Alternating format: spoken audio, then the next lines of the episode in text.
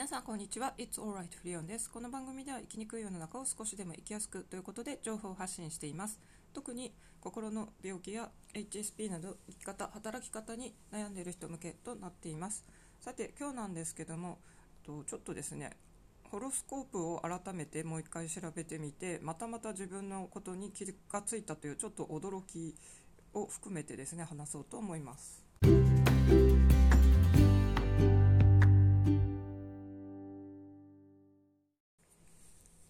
ですね。そのホロスコープを見てみたんですけども私太陽星座はまあ普通に星占いでよく言う自分の星座なんですけども月星座の存在を知ってですねちょっともともとの太陽星座であるヤギ座と全く性質が違うんであの獅子座だったんですけどもあここから私は双極性障害って、まあ、病名がついたけどももしかして性質自体がもともとそういう感じで、まあ、両極端の面がかなりあってそれで、まあ、ちょっとそこで病んでそっちの方に進んじゃったのかなっていう気がしてんですよね。私はもしかしたら、まあ、うつ病気質とかそういう双極性障害気質っていうのはもともと持ってるやつがちょっと強まりすぎちゃって、まあ、病になったと思ってんであの性質的にそういうやっぱりなりやすいとかちょっと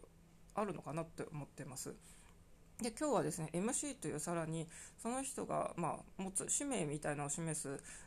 やつなんですけど今度はですねそれは私は伊手座ということが分かりました伊手座というのは何を目指しているかっていうとですね、まあ、自由を好んで割とこう個人のあの権利とかを主張していってですねそういう場合はもう好戦的に戦ってでもそういうのを勝ち取るとかですねあと割と学問に興味があってあと海外にすごい興味があるんで、まあ、教育関係とかあと海外関係のものもいいでしょうみたいに載っててですね、まあ、ほぼ当てはまるんですね。私本当に集団の中でも個人が虐げられるとですね上の人にも臆することなく言っちゃいますし本当に派遣社員短期の派遣社員の時もですねあの年末調整の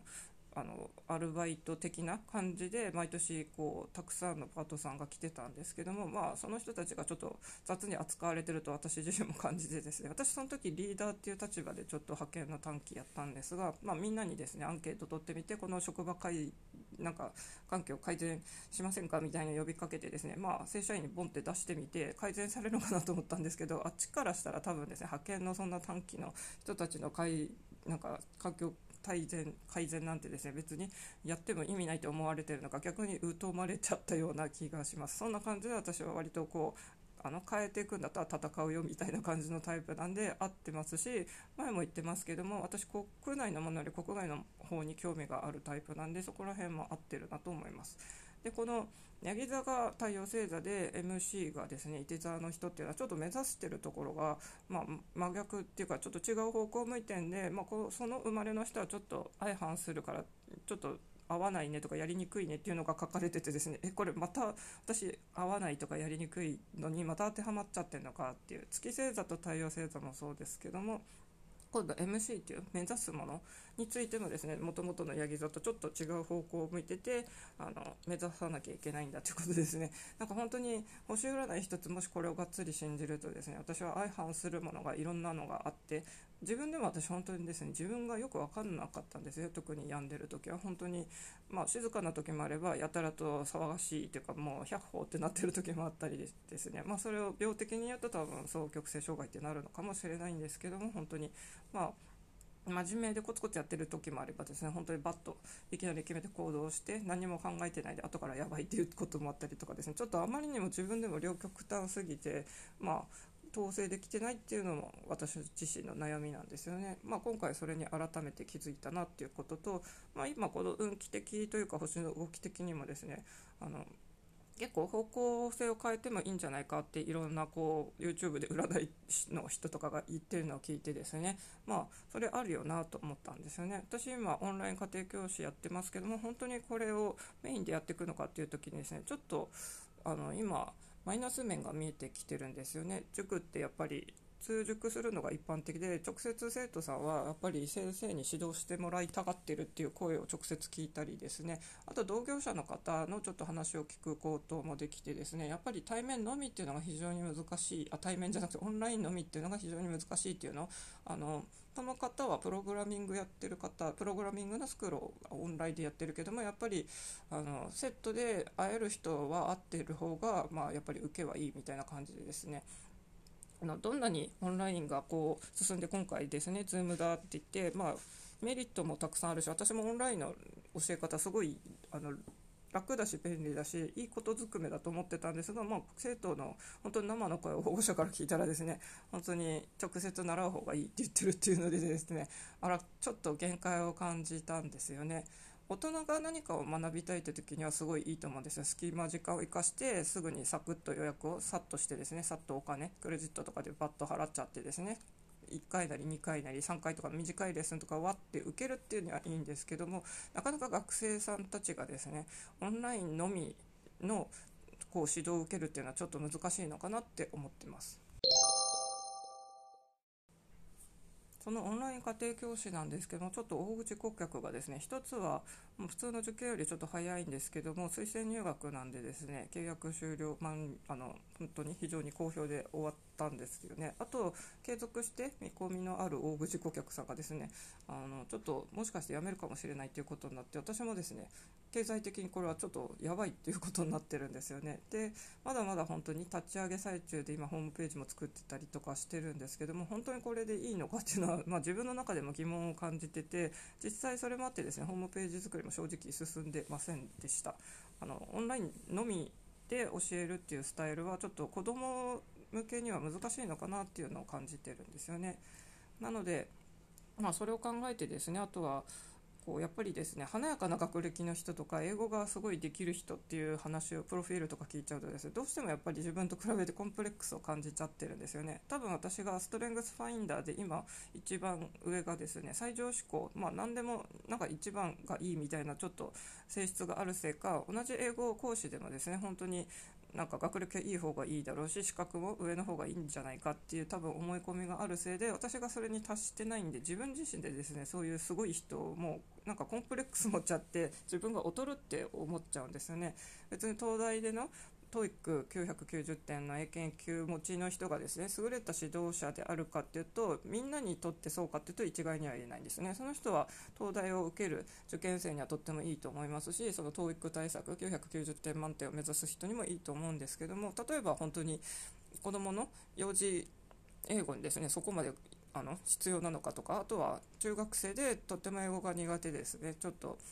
親しい先生になんか親身に教えてもらいたいよっていう時にですねそこにドンと東大卒とか来ちゃうとですね結構気構えると思うんですよね。やっぱりできる人ってなんでこんなこともできないのっていう面は絶対あるんですよ。私もちょっとあのおこがましいですけどそういう面はあります。まあ私はそれは心の中で思出さないですけど出しちゃう人っていうのもやっぱり賢い人はいるんですね。大学生のアルバイト講師とか見てると。なんでそこら辺は一概にあのまああれですよね。名選手だったから名コーチになれるわけではないっていう有名な言葉もありますが、まあ、そこら辺加味して私も今ちょっと英語の勉強のなんか壁にぶち当たっててですね。なかなかちょっと上に進めてなくて、まあ、ちょっとイライラしたり落ち込んだりもしてですね。なんかこの道で本当にいいのかってちょっと迷いが生じてるとこなんでちょうどですね本当に生き方を変えるっていうのでいろいろチャレンジしてもいいのかなと思ってます。私は元から何かしらですね芸術というとあれですけどなんか作品とか世の中に残したいなと思ってるんで、まあ、そっちの本当に作品作りなりですね、まあ、何か教えるなら教えるの教材作りとかそっちになんかシフトしてもいいのかなって別に教育にこだわらなくてもいいのかなと思います。私本当に興味あることはいっぱいあるので、まあ、芸術って一つまあ、出してもですね文章を書くのも好きだとかイラストもあのさらっとこうスケッチとかできるんであとはそれに本当にデジタルなりアナログなり色をつけてイラストを完成させてみるっていうのもあると思いますし音楽もですね作曲とかあと編曲とか、まあ、途中まではできてるんでそこをもうちょっと磨いて発表してみるのもありですしまあ、今ここ最近今週ずっと興味があるファッションとかですねこれも以前もですね本当にコーデブログとか作ろうと思って写真撮ろうとあ撮ったんですよ。でもですねあのカメラがその時スマホのやつあんまり良くないのでこれちょっと載せるには微妙な写真だなっていうので、まあ、その時は断念したんですけども今ですね今年新しい部屋に来て新しいスマホでちょっとやってるとですねそれはこうちょっと距離とかあの倍率が変えられるやつでですねあの前回去年チャレンジしてた時よりですねいい感じの写真が撮れてるんですよ。あと今の部屋日当たりが良くて割とそこら辺もクリアしてんであこれもしかして本気でできんじゃないっていうのが昨日うんまあ、いろいろやっててですね感じたことなんで本当に写真をアップして、まあ、ブログなりインスタに載せてもいいしあとは私のその掛け合わせでですねイラストにそれをするのもありだなと思ったりですね、まあ、なんかいろいろきっとできることあるんじゃないかと思うんでそっちのなんか、うん、これこの道どうだろうって迷ってるですねオンライン家庭教師は一旦ですね。ちょっとまあ、そっちの方向を進まずに他の道に行くっていうのはありだと思いますしちょうどですね なんかいろんな私タロット占いとか YouTube で見たりするんですけどちょうどですね、まあ、新しい分野に飛び移ってみようっていうなんかあなたならできるよ的なのがあったんで、まあ、ありかなと思ってるんでちょっとですね方向転換をもしかして大きくするかもしれません。あとヤギ座の子の今年の運勢っていうのもまた見たんですけどもそれもですね結構今までの考え方とかがガラッと変わるし、まあ、変えていこうみたいなもあったんでなんかですねたまたま私がちょっとこのままでいいのかなって思ってる時に、まあ、そういう契約とかがなくなるとか終了するっていうので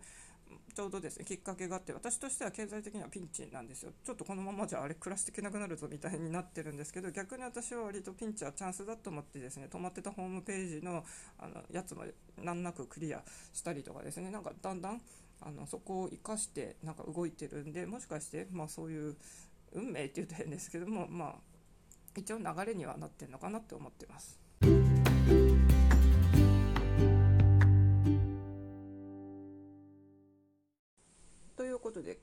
はですね。私はたまたまホロスコープで、まあ、改めて自己分析をしましたけども、まあ、そういう星占いとかでもですね自分の相反する性質があるとか改めて気づけるんで、まあ、もしいろいろ思い悩んでる人はですねそういうのを見てみて、まあ役立てればいいと思います。私、まあこうやっていろいろ話しててこの人なんかスピーを進行してんじゃないって思われそうですけどもあの無料で見れるのとか私は楽しみますけども課金とかになるとですねそこまではしません。そもそもですねやっぱりまあオレオレ詐欺とかもそうだと思うんですけどもお金に余裕ある人が詐欺に引っかかるんだなと思います。私ですね本当にそこまでのお金が今全くないので本当に貯金とかも一切ないんであのいつ本当にもうダメになるかもうギリギリのあのギリギリチョップな生活をしておりましてとてもですね例えばそういう占いの講座を学んでみようかなって思ってちょっとメールアドレスとかを登録してみたんですけども案内が来たらですねまあ20万って言われて私に今20万出せって言われても出せないんですよ。で借金してでもっていうそれもできないんで私ちょっと今ブラック状態なんで